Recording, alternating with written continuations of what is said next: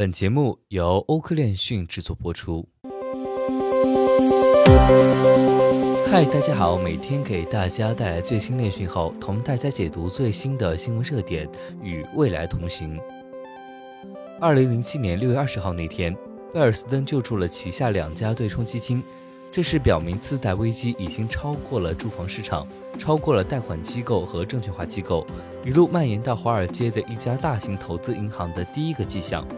九个月之后，贝尔斯登面临破产。又过了一年，道琼斯指数在二零零九年三月六号跌至最低点。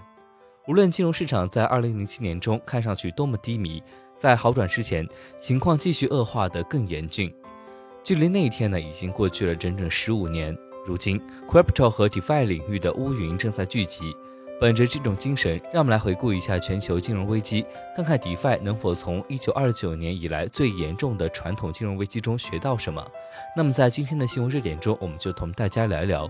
不过，在此之前，我们首先来关注一下几条新闻快讯。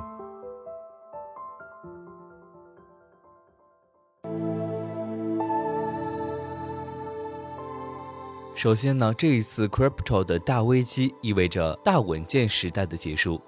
在此之前的三十年里，出现了一个无与伦比的牛市，房价上涨了四倍。总体而言，人们非理性的过度狂热，并认为住房只会升值，因此银行开始向信用不良的人提供刺激抵押贷款。假设在最坏的情况下，你可以拿房子作为抵押，因为房子的价值会更高，所以风险似乎很小。与此同时，由于投资者呢寻找投资渠道，全球出现了储蓄过剩。为了满足这一需求啊，银行决定制造更多的安全资产供投资者购买，将抵押贷款打包成抵押贷款支持证券。这些金融工具根据基础抵押贷款提供收益。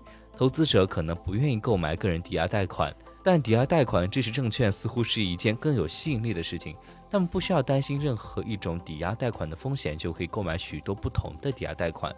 一个房主可能会违约，但世界上什么时候有所有人会同时违约呢？它是多样化的，换句话说，它是安全的。不过从价格层面的财政理论来说，还有一种不同的故事。我们首先从 Terra 开始讲起。Terra 是一个加密货币生态系统，有两个关键的证券：Luna 和 Terra USD。Luna 是用于在 Terra 协议上进行交易的加密货币，你可以把它想象成没有固定价值的股权。它的价格反映了人们在 Terra 区块链上构建有用东西的程度。与此同时，UST 是一种稳定币，旨在与美元进行锚定。你可以把它想象成债务，一种固定的收益资产。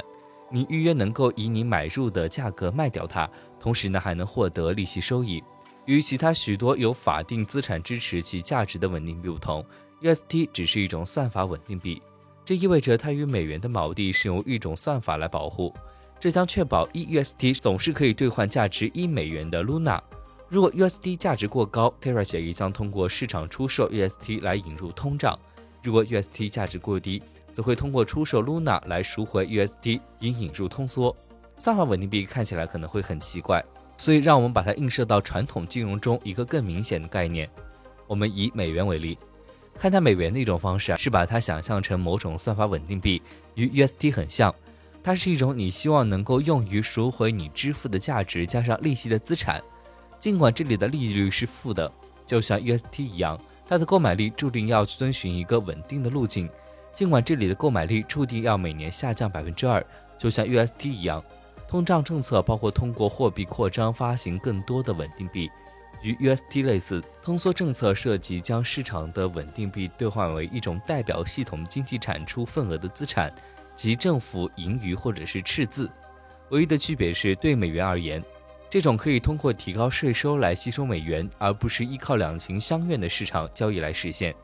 这样想，你应该会知道，如果 T2 协议不能要求征税，那么是什么来捍卫 Luna 的价值呢？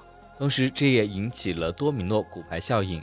由于 UST 和 STETH 的恐慌开始造成系统性蔓延，打击了加密货币领域的关键金融机构，这就是 Celsius。Celsius 是最大的中心化加密货币金融服务提供商之一。你可以使用 Celsius 交易加密货币，你也可以把加密货币存入 Celsius 以获得利息。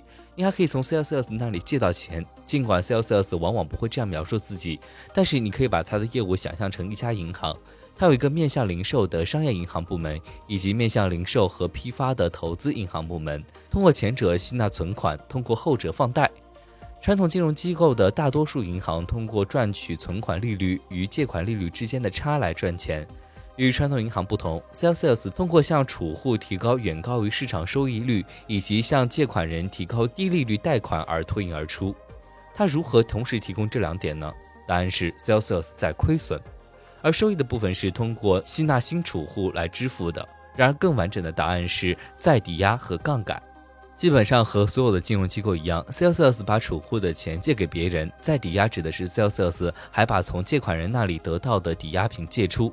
尤其是 Celsius 一直为 Anchor 协议上面存入 UST，使用 Lido 和 r v 对 ETH 比 STETH 进行收益耕作，以及使用 Lido 和 Anchor 对 STETH。换 BETH 进行收耕耕作，这意味着 Celsius 同时持有 UST 和 STETH 敞口，因此当 UST 脱钩时，Celsius 遭受了相当大的打击。不过，但是这一点可能不足以击倒 Celsius。然而，在过去的几个月里，C.S.S. 也在各种黑客事件中损失了数亿美元。最糟糕的是，储户们开始恐慌地取出他们的钱。其实啊。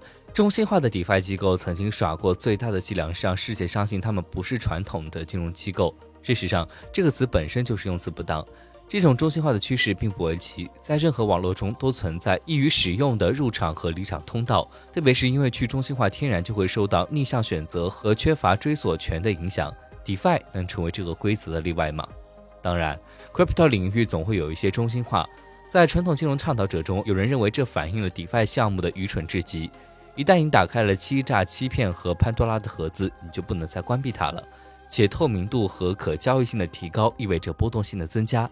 由于没有央行，DeFi 的互相关联性意味着它将永远处于摇摇欲坠的边缘。当一切都过去，当最坏的事情发生了，潘多拉的盒子里就只剩下了一样东西，那就是希望。好了，本期新闻热点有删改，如果你想要查看全篇内容的话，可以关注我们的详情页。